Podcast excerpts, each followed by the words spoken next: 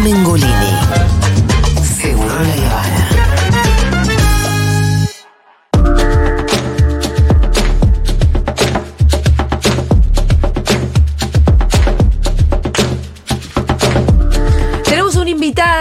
Especial, invitada del Pitu también tenemos que decir. Sí. Eh, personas que nos conmueven, personas que nos cuentan historias que a veces están muy lejos de algunas realidades muy cómodas que algunos tenemos. Y por eso nos resultan inspiradoras también. Así que hoy vino Flavia, que, de la que ya nos hablaste un poquito, el Pitu. Flavia, ¿cómo estás? Hola, buenas tardes. Bienvenida, gracias por estar acá. Gracias. Eh, bueno, Pitu, contacto Bueno, con Flavia. Flavia es una compañera que conocimos hace mucho tiempo cuando. Hace varios años, cuando se empezó a poblar un complejo habitacional que había construido la Fundación de Madres de Plaza de Mayo dentro del programa Sueños Compartidos, allá por Castañares y General Paz. Es una esquina de la Comuna 8, la esquina más sur de la Comuna 8, porque queda justo donde termina la, ciudad, más o menos. Ahí empezaron a trasladar familias que vivían en distintos barrios.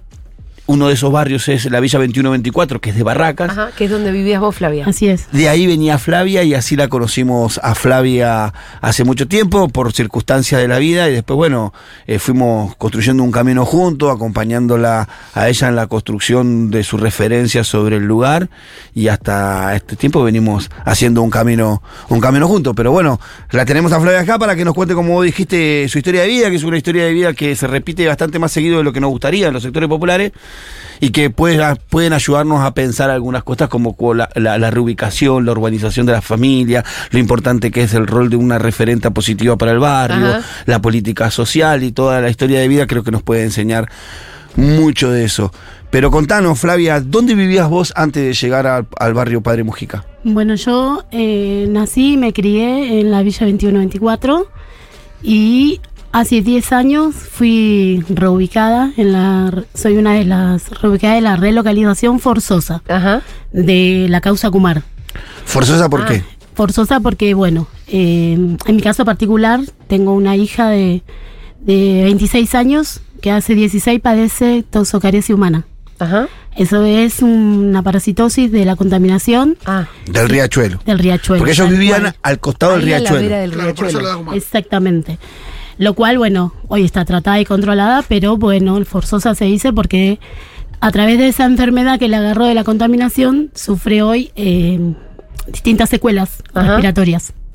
Así nace mi caso en particular. Vos de te la tuviste que ir de ahí, bueno, porque tu hija se enfermó por estar al lado del riachuelo. Tal cual. ¿Y mucha otra gente también le se enferma así de esa manera? Tal cual. Somos eh, cuatro plateas.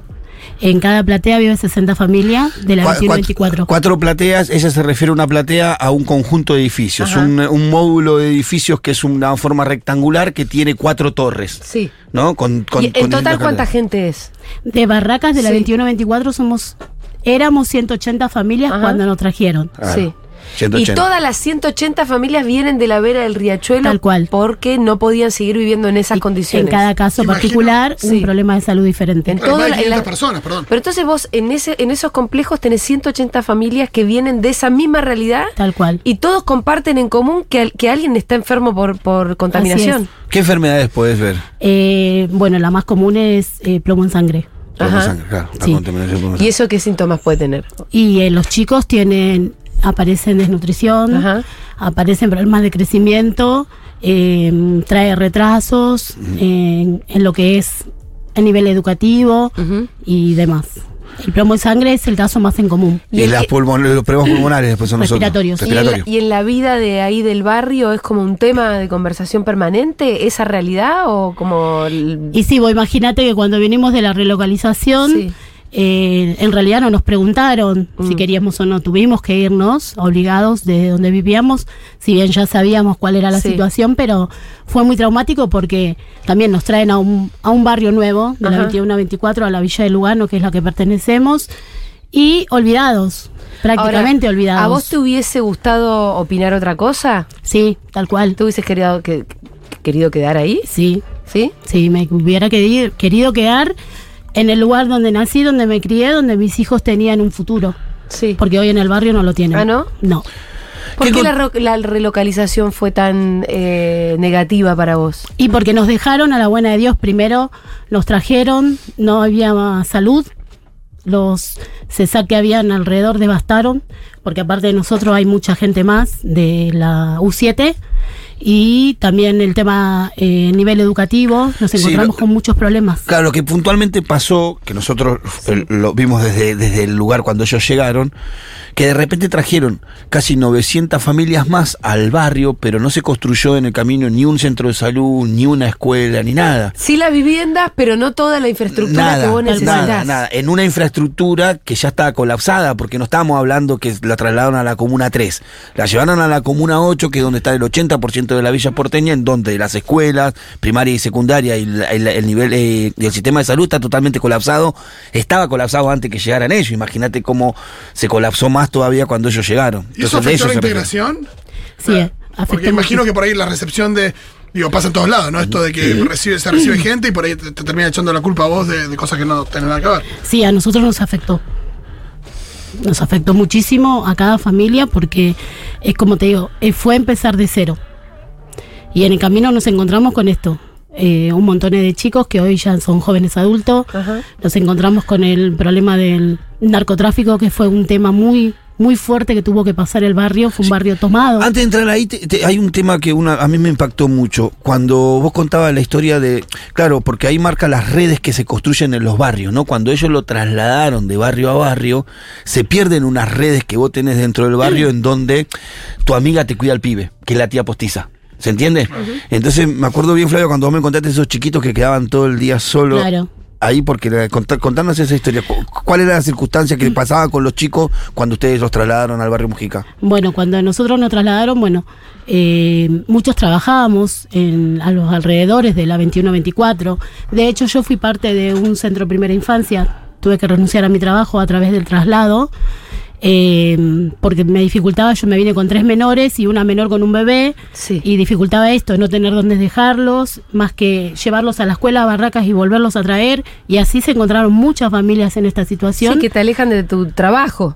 y de todo. De todo. Porque allá vos contabas con casa del niño, casa del adolescente, contabas con juegotecas, Sí. espacios recreativos, donde escuela de circo, escuela de boxeo. de o sea, los nenes tenían sus cosas, ¿no? Tal cual. Y tal vos tenías tus cosas. Exactamente. Entonces, bueno, a mí me empezó a hacer mucho ruido porque empecé a ver muchos chicos solos, Mm. muchos a la- así, Que se quedaban solitos ahí en la casa. en la calle, Mm. en la calle.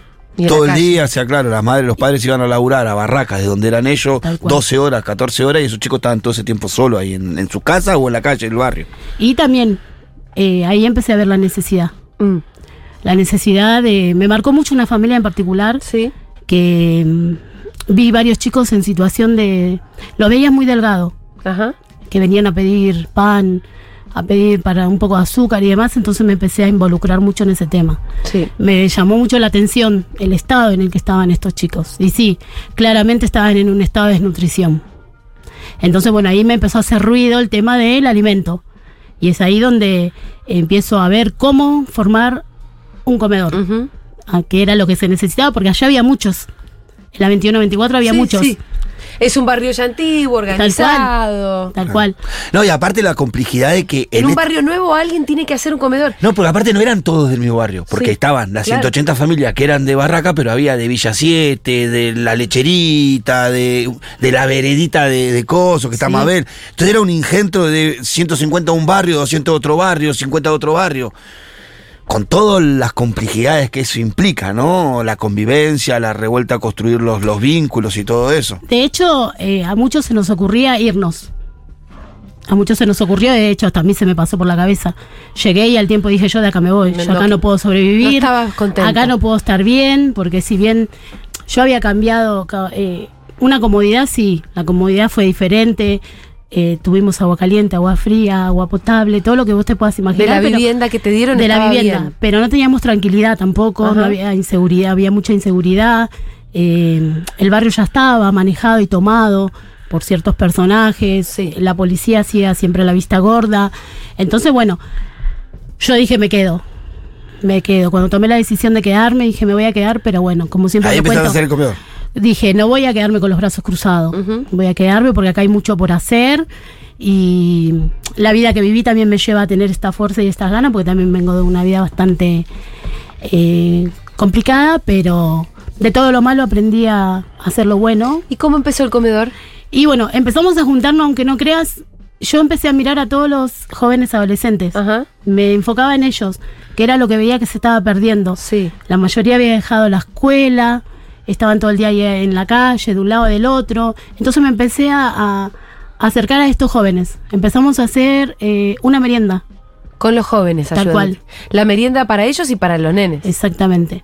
Y bueno, es ahí donde conozco al Pitu, conozco a Débora, les planteo mi situación, los invito al barrio y ahí arrancamos, arrancamos eh, como pudimos y bueno, hoy tenemos un, un comedor para 200 familias, Con merienda. No, no, almuerzo, con almuerzo. Ya, ya Almuerzo, ahora almuerzo. y merienda. Claro, sí. Sí, la gorda, viste, digo, como de, no, no, vamos a hacer almuerzo, vamos a hacer Sí, almuerzo, que sí, tienen sí. que comer y empezaron ahí. Sí, ¿Y dónde es el comedor? O sea, ¿de dónde sacaste el espacio? ese es mi espacio. En su ¿En casa. tu casa? Transformé mi casa en un comedor.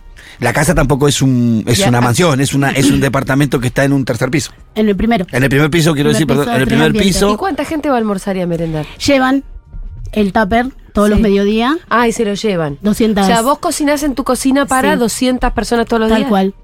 ¿Alguien te paga por hacer eso? No, Y la, y lo- la materia prima sale de... sale el esfuerzo de todos los compañeros, somos muchos, somos muchos en el Pero barrio. ¿cómo es el esfuerzo de todos los compañeros? Es que hay... Y juntamos un poquito de cada uno, mercadería, un poco que pone el gobierno y otro poco que ponemos nosotros. O sea, el gobierno pone una parte bastante mínima y lo demás lo terminamos garantizando nosotros con algunos recursos, con mercadería que vamos haciendo, sacamos raciones de un comedor para ponerlo en el otro, hacemos magia. Sí. Y funciona. Y funciona. Yo no, hacemos, hacemos es mucho decir, hacen magia esta chica y funciona. El comedor funciona como decimos en la casa, vos pasas al mediodía. Lo que, lo que pasa es que cuando vos tenés un comedor en tu casa, perdés la intimidad. No hay intimidad en tu casa. No dejó de ser tu casa. Es, es el Es comedor. una especie de oficina pública. Claro, por eso Flavia hace un- bastante tiempo eh, consiguió una parte, un terreno cerca de ahí, en, en- cerca donde vive ella, en el propio barrio, en donde nuestra idea, nuestro sueño a futuro es construirle a ella el comedor Claro. para que ella pueda dar de comer ahí, sacar el comedor de su casa, recuperar su vivienda para sus hijas, que son las que más lo sufren, y después también para que los chicos puedan comer ahí, que siempre es importante que para pueden tener- que tengan un lugar ahí también su un espacio. ¿Por qué es importante que los chicos coman ahí? ¿Por qué es importante que los chicos coman ahí? Porque muchas veces cuando la comida llega a la casa empieza a distribuirse por lugares en donde uno sabe que es necesidad, pero que la prioridad son los chicos. Entonces, para nuestra lógica de laburo que impone Débora, que nos impone, es que los chicos coman acá y si se tienen que llevar algo para la casa, se lo lleven, pero que coman acá. Sí, aparte es como el puntapié, imagino, para la organización que tiene que ver con Sí. cualquier cosa, que la gente se junte, que haya un espacio y demás, ¿no? Lo Sí. que termina pasando con ustedes con el centro. Sí, después ya el comedor termina siendo una excusa, además que la gente no va a comer solamente como, después va a hacer un montón de otras cosas más, pero primero es la prioridad de que los chicos coman ahí. Sí, la necesidad más básica de todas. Eh, y, y, y nada, y contanos, ¿cómo, cómo, ¿cómo fue organizarte con el comedor? ¿Cómo empezaron a venir los vecinos? ¿Cómo lo recibieron los vecinos del comedor? Bueno, en principio cuando arrancamos con, con una simple merienda, eh, la gente eh, se ponía muy contenta, porque lo fundamental en esto es hacerlo con mucho amor. Hacerlo con mucho amor.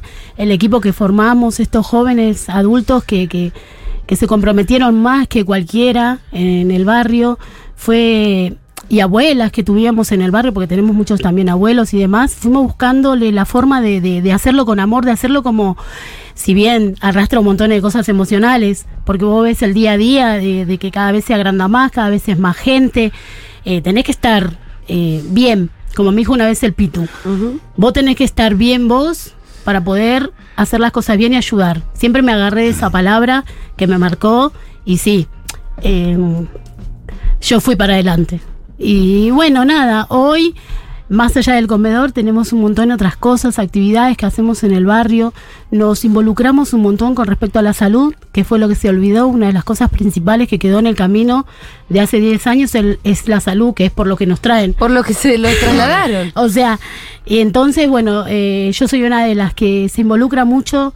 Eh, somos tres referentes en el barrio, está Mabel y Mónica también, con las cuales compartimos ideas y, y- y hacemos eh, de todo un poco, cada una de su espacio y a la vez juntas. Entonces, bueno, no solamente es un comedor, o sea, desde ahí parte lo que es el deporte, parte lo que es eh, capacitar a los jóvenes, mostrarle que hay otra oportunidad, mostrarle que se puede, que con lucha se puede, Eh, tratamos de que vuelvan a la escuela, tratamos de que si hay capacitaciones lo agarren, les mostramos de que sí se puede. Es algo muy por un lado, tenés a nosotras que somos las que nos cargamos el barrio al hombro. En el tema de la pandemia fue un laburo muy, muy, muy, muy grueso el que hicimos y también eso nos ayudó como a visualizar todo lo que estaba pasando en el barrio. Es, es complejo, sí, cuando tenés de un lado al pibe que vos querés rescatar, cuando tenés del otro lado al que le está, lo está matando.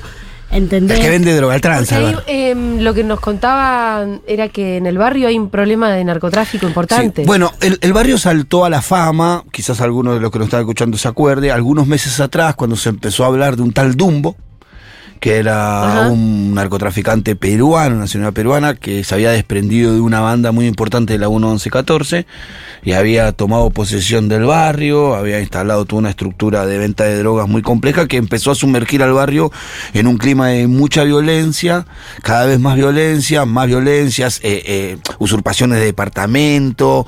Llegó al punto tal que el camión de la mercadería de los comedores no podía pasar porque le- le- te- como est- estos narcos tenían miedo de que trajeran una cámara, algo, le hacían mostrar los teléfonos, los revisaban a todo, habían tomado posesión del barrio. Y nada, ahí Flavia y las compañeras que venían trabajando en el barrio, al principio con mucho miedo, empezaron a plantear las situaciones, nosotros no sabíamos muy bien cómo, cómo ayudar, Cómo habíamos, eso. habíamos acudido un poco a la, a la- a la policía, pero lo que nos decían las compañeras, la policía está metida en esto, Tal es cual. al pedo ir ahí, porque se van a saber que fuimos ahí y va a ser peor. Eh, Había situaciones de mucha violencia. Hay, hay personas que se secuestraron de ese barrio y que nunca más la vieron ellos. Se llevaron una chica, no sabemos dónde la llevaron. Y no apareció más. Entonces empezó a dar una pelea. Pero contanos vos, Flavia, cómo arrancó eso y qué fue lo que viste y te impulsó a dar esa pelea. Bueno, en principio tuve que actuar con mucha inteligencia porque la verdad que si bien las referentes nos cargamos el barrio al hombro, también somos conscientes de que no somos la seguridad del barrio. Pero la unión hizo la fuerza, nos unimos y, y dimos batalla. Tuvimos tomado los edificios, tuvimos tomado los espacios, pero también eh, le hicimos saber a esta gente que no, no iban a seguir avanzando más de lo que nosotros la dejábamos, porque en realidad empezamos a levantar el barrio, como dice el Pitu, primero con mucho miedo, pero después, bueno, con la firmeza y la seguridad de ir a donde realmente corresponde, porque no podíamos volver cualquier puerta. Veíamos lo que pasaba en el barrio. La policía es impresionante. Hasta el día de hoy se sigue viendo, si bien ya no está en esta gente, pero el narcomenudeo sigue en el barrio, siguen los pibes mal. La policía hace la vista gorda, pero nosotros no. Así que dimos batalla y se pudo lograr de que esta gente se vaya del barrio. Sí, lo que me parece que volcaron la, la balanza fue cuando la- el, el conflicto tomó notoriedad pública. Entonces, Ajá, porque sí. toma notoriedad pública por un video de un vecino que muestra cómo se empezaron a cagar a tiro un grupo Tal de chicos contra otro, mediando la General Paz, Me eh, acuerdo. balando tiro por todos lados, que entraba una peluquería, ahí empezaron a ir todos los canales, empezaron a ir la policía, y claro, ahí fue cuando encontraron la posibilidad, Flavia, de que ya habían construido una masa crítica dentro del barrio, luchando con todas las madres para que no destruyan la vida de sus hijos de arremeter en esa movida y terminar de echarlo del barrio, ¿no? Con- con- aprovechando la presencia de la policía y todo eso. Sobre todo de las cámaras, imagino. Sí, la cámara creo que volcaron la, la situación y lo arrinconaron a los tipos. Y ellos Cuando, pasan cosas así es muy importante igual la reacción inmediata y organizada del barrio, ¿no? Porque si no después te empiezan a tomar la pandilla, ya deja de haber... Y lo que pasa es que empezaron a meterse con los pibes. Sí. O sea, a lastimar. A lastimar a los chicos, a los jóvenes, a los que nos trajeron, a los que vimos crecer, a los que vimos sin oportunidad y es como que eh, nos tocan a todos. O sea, cuando se metieron con los pibes, ahí es creo que el barrio levantó la cabeza realmente y, y salió el barrio contra ellos. Y claro. bueno, mediante las cámaras que se hizo todo muy visible, ayudó un montón porque ya no se podía tapar más lo que la policía venía tapando. Claro. Y ahora el, el proceso es la construcción del comedor. Claro, después de muchos años de lucha, eh, el Instituto de la Vivienda, que es el que está a cargo del complejo, pudo Sí. entender que el espacio es fundamental. Así que, y reconociendo el trabajo que venimos haciendo, eh, nos otorgaron eh, el terreno, o sea, con papeles, Sí. como corresponde, pero el terreno, Ahora que construir. construir. Falta cual. que los materiales y es el instituto del IBC también el que tiene que no, construirlo. eh, no. lo van a construir, ellos ya no fueron claros de que nos daban el terreno, pero no, ni, ni- ni- ni- no nos dan ningún recurso para la construcción del edificio. Nosotros pretendemos, estamos juntando guita hace un tiempo, como hacemos nosotros, juntando recursos, pollada, eh, cosas que vamos haciendo, rifa y algunas cosas que vamos juntando guita, y la idea es a construir el comedor juntar el dinero para comprar los materiales y construir el comedor con los compañeros que cobran el potencial. Eh, que tenemos una cuadrilla de construcción que cobra Claro, el programa potencial.